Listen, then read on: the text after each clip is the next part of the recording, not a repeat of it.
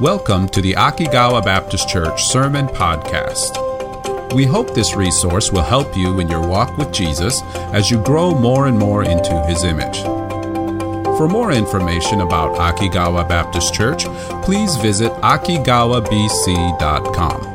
Now, enjoy the sermon. Today, we will look at the truth that sets us free. The truth that sets us free. Have you ever heard that phrase before? The truth that sets you free. You shall know the truth, and the truth shall make you free. It's a popular phrase. It's a well-known phrase. This is something Jesus said.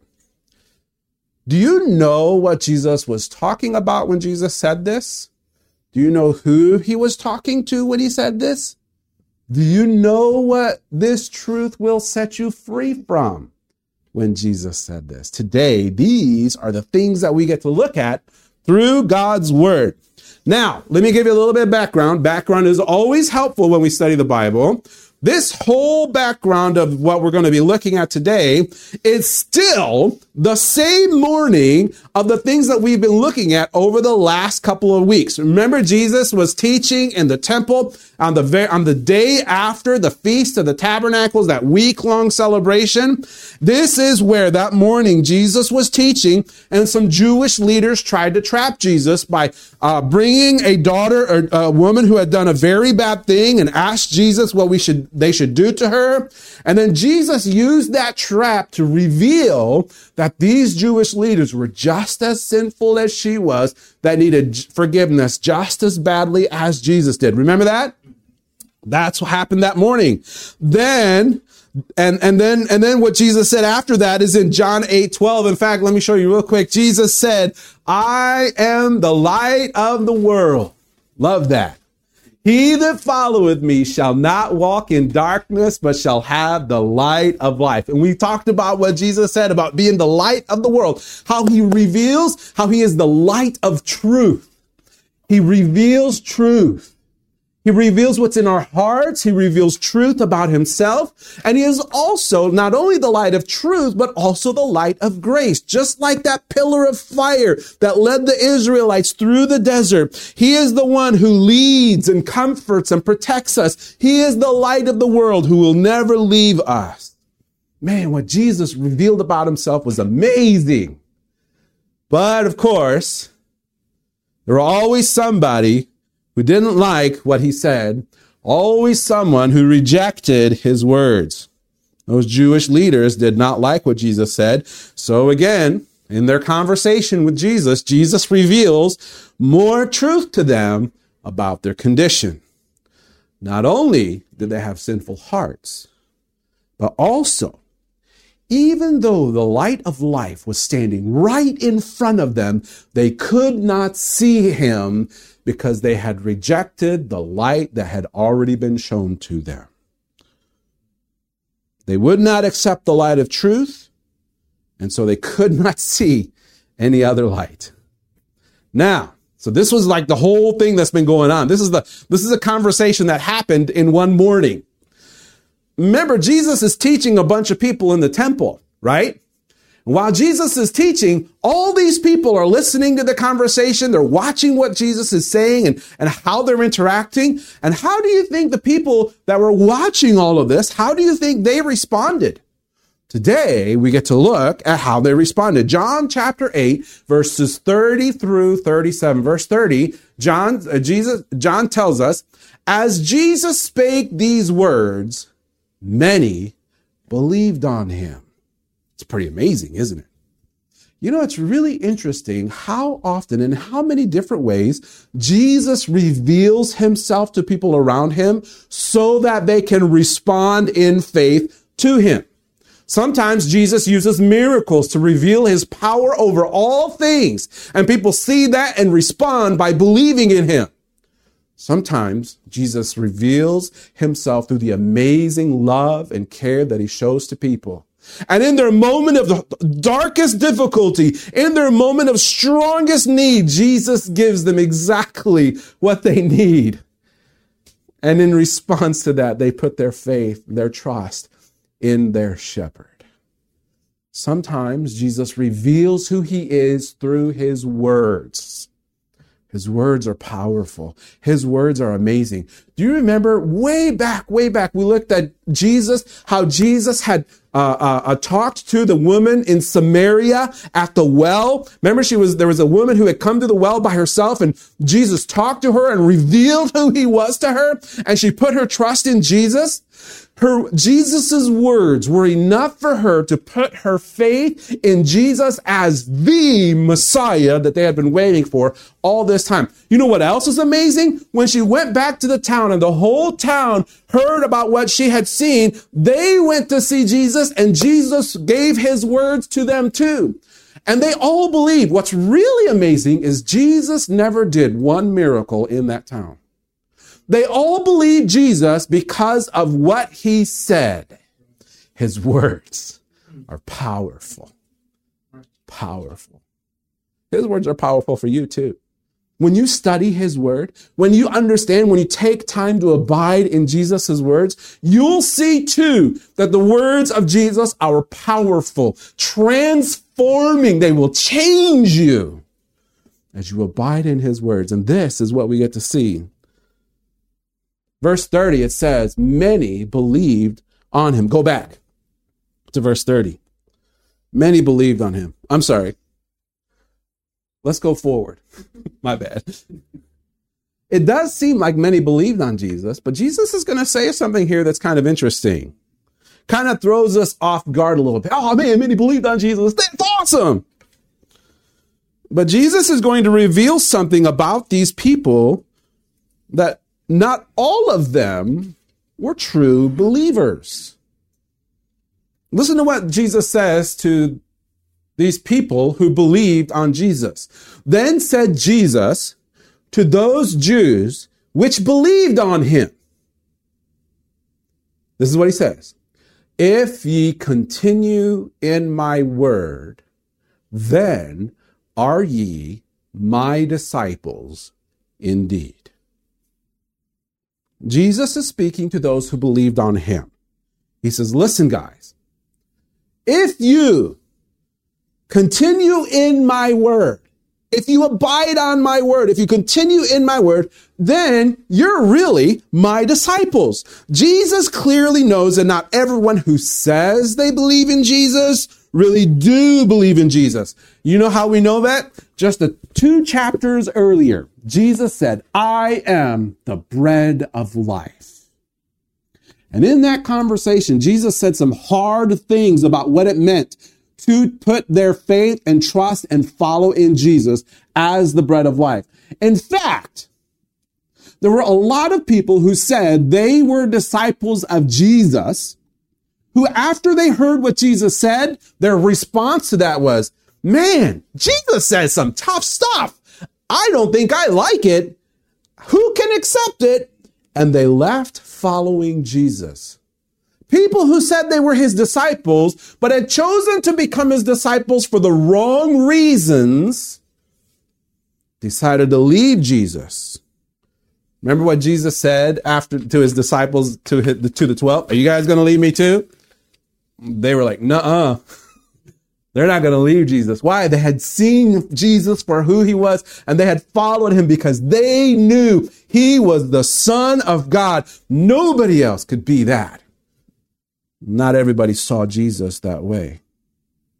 Even here in the conversation that we're going to look at, Jesus is going to have about a 15 to 20 minute conversation with them. We're not going to look at it all today. We'll look at it all, part of it next week. But in this 15 to 20 minute conversation, these very people who say they believe on Jesus are actually going to pick up stones and try to kill Jesus for the very words that Jesus said, because they were not true believers. This is why what Jesus says here is really important. He's actually telling them, he's shedding light on what being a true follower of Jesus looks like, a true disciple of Jesus. A true disciple is one who continues in my word. If you continue in my word, boom, you're a real disciple. This is how you tell if someone is really a disciple of Jesus. A true disciple will want to continue, want to abide in the words of Jesus. You know what it is? It's a natural response of someone who has been redeemed by Jesus. It happens naturally. Now, let me pause for a minute because this is really important. I want you to understand the difference between being salvation in and of itself. Did you know that salvation happens in an instant, in one moment, in one brief moment? Everything about you changes magnificently. In one moment, when you put your faith, when you put your trust in Jesus, a lot happens. First, the Holy Spirit comes into your heart, lives in your heart, and he ignites the spark of eternal life into your spiritually dead heart. Your dead, spiritually dead heart that wasn't beating before. The Holy Spirit ignites the light of life onto that heart, and it beats forever and ever. You have eternal life that will not end. In that moment, your identity is changed. You are now a child of God. You are adopted into his family forever, and you will always and forever be a child of God. In that moment, every sin, all of your past, all of your present, all of your future sins are completely paid in full. My sins are gone. They've been paid by the blood of Jesus. Forever, they are forgiven, and they are covered in the righteousness of Jesus himself. In that moment, your eternal destiny is changed. You have been given a new home to look forward to. The home that is already yours from the very moment you trusted Christ. It's pretty amazing, right? These are just some of the amazing changes that have happened to you in that moment of faith in Christ. That being said, even though all of this happens to you in that one moment, the change that happens isn't so easy to see instantly, is it? Like, it's not like, okay, so I watched Dragon Ball when I was a kid. I don't know if you guys do it or not. I grew up in Japan, so that was part of our daily life. You know how, I don't know if you know the story. If you don't understand the story, it's totally okay. If Goku, do you remember Goku, like when he became a Super Saiyajin? It's like, huh? Oh, my man. Like you could tell because he changed. It's like, whoa, whoa, like that, you know? And it's like this fire like glowing, right? It's like an amazing instant transformation. That's not us as Christians. You can't, like, you don't turn into Super Saiyajin when you become a Christian. It's like, oh, he's a Christian. Doesn't happen. It's not easy to see. It doesn't happen right away. The truth of God's word, the life that has transformed you on the inside, often takes a little bit of time to grow on the outside. It's kind of like winter and spring. The life that grows, that has burst in the seeds, starts to emerge gradually and slowly. And even though the life has been working through the seed all this time, we don't see it until it breaks through the ground and blossoms into flowers, right? This is like our life as followers of Jesus.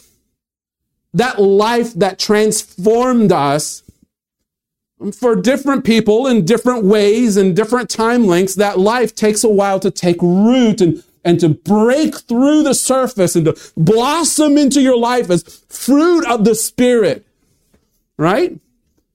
It takes root, but it takes a while to blossom. It doesn't change you like it did Goku when he became Super Saiyajin. Our faith in Jesus gradually breaks through, begins to blossom and display spiritual life. One of the ways your faith blossoms is in your desire to abide in Jesus by continuing in his word. This is what Jesus is talking about. You really want to know who my disciples are? If you continue in my word, that'll show you. Because these people said, oh, I believe in Jesus. Oh, yeah. Oh, that's amazing. Look at what he said to all those guys. Yeah, I believe in him. But then 15 minutes later, they're about ready to stone him. And this is why Jesus says, if you continue in my word, then ye are my disciples indeed. So what happens when you abide in the word of Jesus? Verse 32. And if you abide in me, then you are really my disciples, and ye shall know the truth, and the truth shall make you free. He says, you will know the truth. But what truth is Jesus talking about here? What is the truth? You know, sometimes you hear this phrase, ye shall know the truth and the truth shall make you free. You hear it in like schools, or you hear it in like courts, you know, or lawyers, and like all kinds of ways this truth is being applied. But what is Jesus talking about? Because that's the most important thing. What does Jesus mean when he says, ye shall know the truth? What truth is it? It's literally what Jesus has been talking about the whole time that morning. I am the light of the world. He's revealing himself, and he's revealing us through his light. It's the very truth that he, the light of life, has been revealing all through his conversation. The first light, the first truth that he's revealing is about who he is, right? Who he himself is. John tells us about the truth that we know as we abide in Jesus in a letter that he writes later on in life. 1 John chapter 5, verse 20. And we know that the Son of God is come and have given us an understanding that we may know him that is true. And we are in him that is true, even in his Son, Jesus Christ. This is the true God and eternal life. Jesus is revealing himself and his Father to us. And that's one of the things he reveals, the truth about who he is. The more time you spend abiding in the word of Jesus, the more you will know the truth about who he is. Knowing the truth. The word knowing is also kind of interesting. When Jesus says you'll know the truth, he's talking about like how you experience something. You know, you can know some things, but then you can really know some other things. You know what I'm talking about? Like last year about this time, if somebody asked us, me and Bethany, do you guys know about cancer? And we were like, yeah, sure, we know anything. We know about cancer, you know, it's like, you know, this terrible thing, you know. But then if you ask us now, we're like, yeah, we know about cancer. Bethany's gone through a lot of hard times, and we've understood the journey of cancer from a very personal perspective. It isn't just a head knowledge anymore. It's an actual experience that we've lived through. We know cancer. It's different. It's like a different thing, right? You probably have gone through things in your life where you can say, yeah, I know about that. A lot of times it's bad things, right? But sometimes it's good things. Sometimes it's really good. Do you know what it means to be loved by God? Yeah, I know. This is what Jesus is talking about. You shall know the truth. It isn't just like a head knowledge. Oh, yeah, I know the truth. It's an experience. It's a journey that you go through with the truth. Someone who is the truth. This is the truth that Jesus wants us to know. It's a lifelong journey of experiencing the magnificence of who Jesus is in both good times and in bad times. It's what reveals who Jesus is in the journey, and he reveals that in his word. Man, as you go through good times and as you go through bad times, his word shows you who you are following. His word reveals to you who your shepherd is. His word reveals to you through the experience of the journey that you're going through, who is the one you are following. And you get to experience who he is by abiding in his word. How is that different from these people that Jesus talks about? Well, if we skip ahead to the conversation and go to verse 37, it's really interesting what Jesus said about these very people and concerning his word. Verse 37 says this, I know that ye are Abraham. See, because they were talking about, oh man, we're children of Abraham. He says, I know that, but ye seek to kill me because my word has no place in you. His word, Jesus' word, has no place in them. He reveals the truth about their hearts. Because his word has no place in their hearts, they can't see the truth about Jesus. And because the truth can't abide in them, they couldn't know him. This is amazing. Even though they are Abraham's seed, even though they are Abraham's children, right? The descendants of Abraham, they have like the best, the greatest chance of seeing the Messiah. Like, it doesn't get any, I mean, literally, he's standing in front of him. I mean, you know, it's like, that's hard to beat. You know what I'm saying? If anybody had the chance to see the Messiah, it was them. And yet they couldn't. Because why? His words were not abiding. They have no place in them. Their hearts repelled the words of Jesus.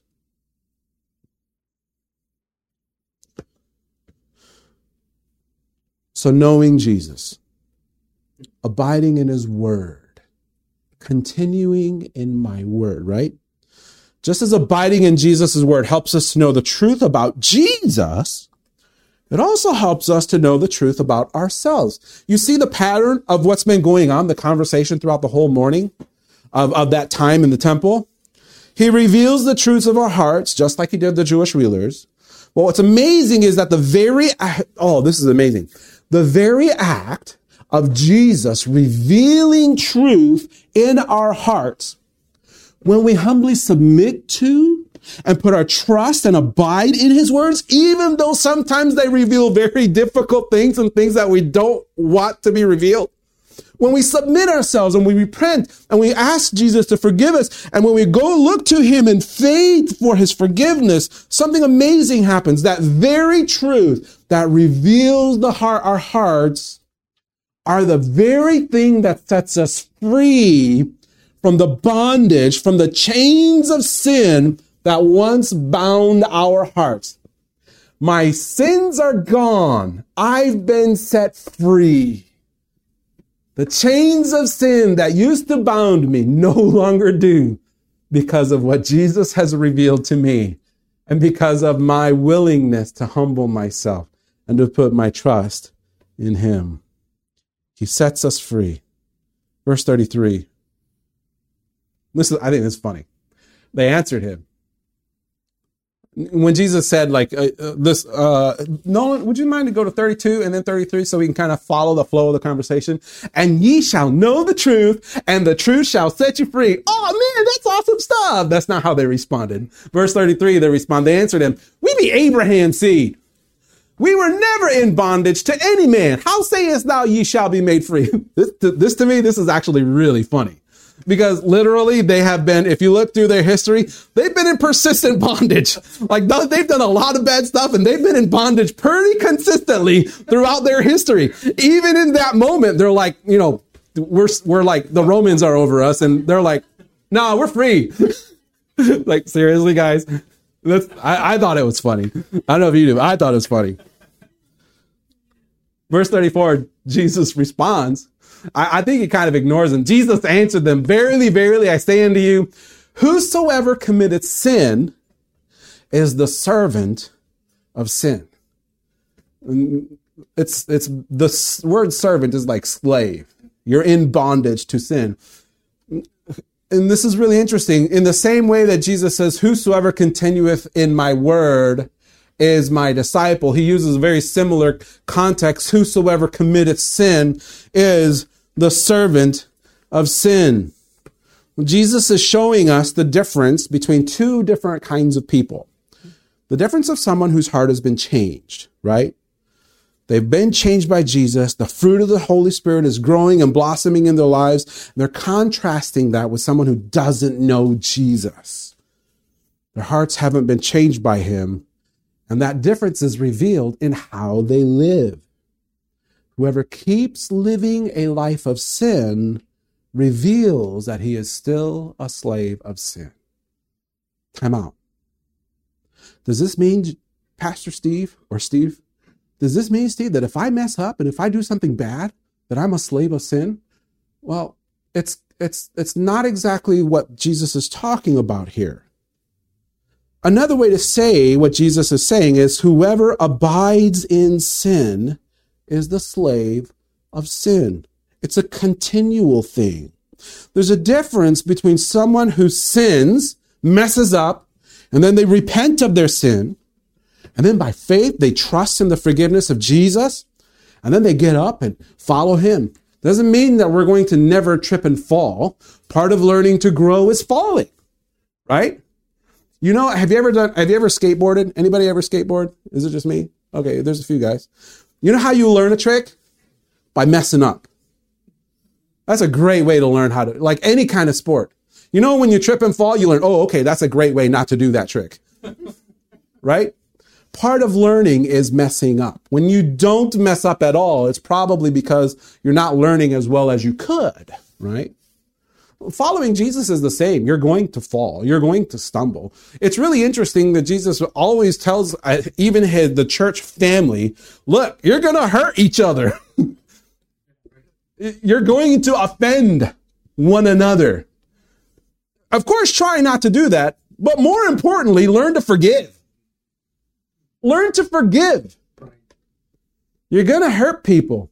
You're going to be offended by someone. You can't help it. You're growing in grace. The focus is not trying to hurt. Oh, of course, you should try not to hurt people. That doesn't mean you can go like a bull in a china shop throughout the whole church family. That's not what he's talking about.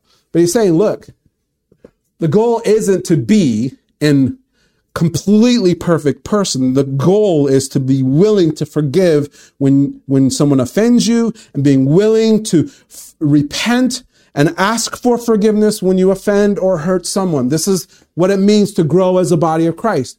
If that's true for a church family, how much more would it not be true for an individual? This is what Jesus is talking about.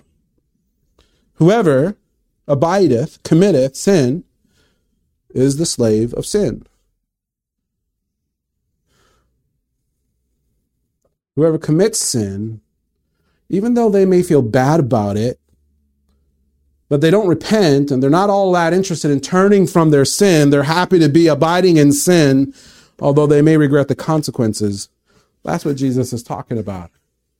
It reveals that you are still a servant of sin. What Jesus says here in the next 35 and 36 is really interesting. He says, and the servant abideth not in the house forever, but the Son abideth ever. If the Son therefore shall make you free, ye shall be free indeed. Jesus tells them, you guys know that slavery was a common thing back then. You guys know a slave has no guarantee that they're going to be in a certain house forever.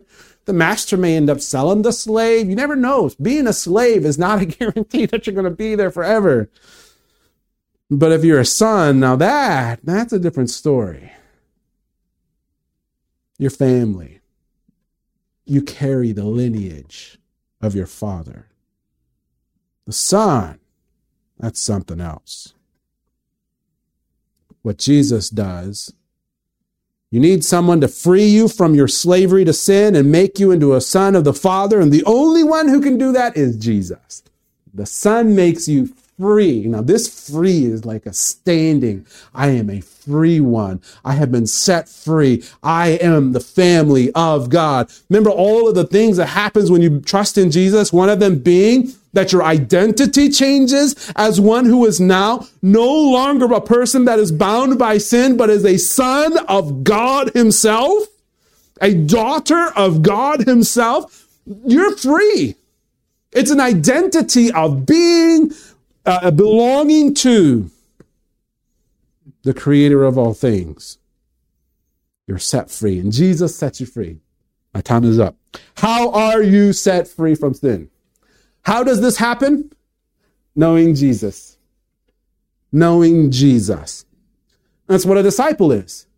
Knowing Jesus, continuing in my word, abiding in my word. The more you know Jesus, the more you experience him throughout your life and abiding in him. Knowing Jesus is how he is how his spirit in us produces fruit in our lives. You can't focus on the fruit without focusing on what produces the fruit, right?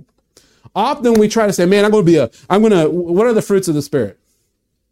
Literally, I have absolutely no idea, even though I'm a pastor of a church. What is it? Joy. All right, time out. Let's do joy. Joy is a good one. Man, I'm going to be more joyful. I'm going to be happy. I'm going to love people. Even if it kills me, I'm going to love people. I'm going to have peace. Oh, I'm going to have peace. Those aren't things that you do. Those are only side effects. Those are only effects of what happens when the Holy Spirit produces those things in you. Your goal is to never produce something that you were never meant to produce. This is like a whole different side topic. Sermon part 2. The fruit of the Spirit is produced in you when you submit to the Spirit, when you follow Him. You know how you do that? You listen and follow the words of Jesus. And His Spirit in you produces those things. So if we keep trying to produce effects in our life that we were never meant to produce, guess what? You're going to have a rough life. It's going to be very, very hard. Right. But if you, by faith, abide in Him, let His words abide in you, something miraculous happens. The roots of the Spirit. We talked about this. I can't remember who we talked about this with. If you abide in Jesus, His roots begin to grow in you and blossom in you. And you start seeing things that you're like, why am I so happy? I'm changing, but I didn't do anything different. Dan, you and I have talked about this. Like Saturday, we go to Denny's. And in Denny's, we have book studies and stuff. It's so fun. If you guys ever want to come to Saturday at Denny's, like 7 o'clock, we eat breakfast, and then we're going through a book, and it's a lot of fun. But Dan, you and I talk about this, like how we've changed. Like, it's amazing how much we've changed, and it's like we don't know, we don't understand why, or we understand why, but it's like how it happens is really interesting, because it's not something we focus on changing this aspect or this. Holy Spirit reveals us, and we submit ourselves to Him, but the change happens through what He does in our lives. It's an amazing thing. It's an amazing thing. And this is what it means to be abiding, continuing in the words of Jesus, rather than continuing, abiding in the works of sin. If you abide in the words of Jesus, He will set you free from what? The bondage of sin. It's pretty amazing. It's pretty amazing. We're not going to be perfect at it. Christian life has seasons. The seasons of, just like we have seasons, now I'm like going totally off topic. The Christian life has seasons. Like, sometimes it's a winter season, when you feel cold and you don't feel like you're very close to Jesus. You don't feel it. It's pretty cold. But you keep abiding in His word. And sometimes it feels like spring. Oh! Sometimes it's like hot summer, and I'm like burning with love, Lord, that kind of thing. It's like amazing. Like, you just like, it's like the whole, you and the Lord, you could spend like 48 hours a day in the word, and it's just, oh man, I can't get enough. And then sometimes it's fall. That fervor, that desire starts to ebb and flow a little bit, and you start to find yourself in a winter season, but you keep abiding, and the spring will come again. This is the journey of the Christian life. Seasons are there to remind you that you need Jesus in the winter seasons. It's not always going to be summer. Sometimes you need those winter seasons to remind yourself the truth about your heart. And He uses the winter seasons to say, hey, you can't do this on your own. You need me. You're trying to break through a winter season, but you can't do it unless you abide in me. And then spring comes. The joy of the Lord, that desire to be with him, starts to grow and flow into your life. Before you know it, the fruit of the Spirit breaks through the cold, hard ground. It starts to blossom in your life. And this is what following Jesus is all about. What's important is that regardless of what season it is, you abide in him. You spend time with him. And you let him and his words abide in you. You abide in him. He abides in you. Then it's fun. All right? Well, let me pray. I'll be done. Oh, Lord. What an amazing thing. What an amazing thing that you have revealed to us. Truth that sets us free. Free from our bondage to sin. Oh, Lord. Thank you for rescuing us.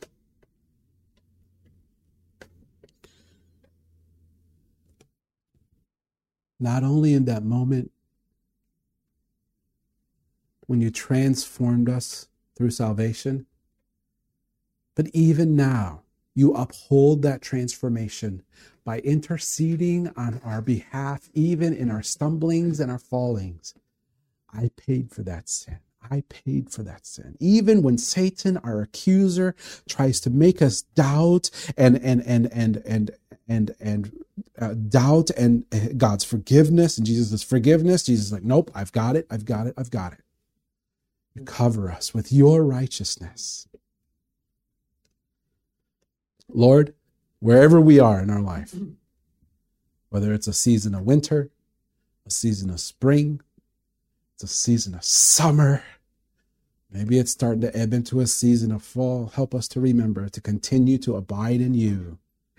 And let your word abide in us. Grow us. Let your fruit grow in our hearts so that we can glorify you, but more importantly, so that we can experience you, know you, and be confident of who you are and who we are in you. We ask this in your amazing, precious name. Amen.